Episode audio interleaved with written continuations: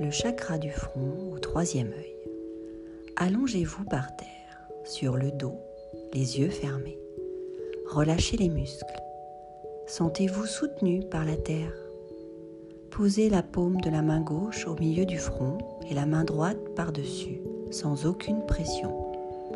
Respirez un peu plus généreusement que d'habitude. Prenez conscience de votre respiration. Visualisez l'énergie d'un bleu foncé très intense à l'inspiration et, à chaque expiration, dirigez cette énergie issue de vos mains vers le chakra du front. Puis, répandez-la vers toutes les parties de votre corps. Pratiquez cet exercice sur sept cycles respiratoires, puis laissez les bras le long du corps et détendez-vous.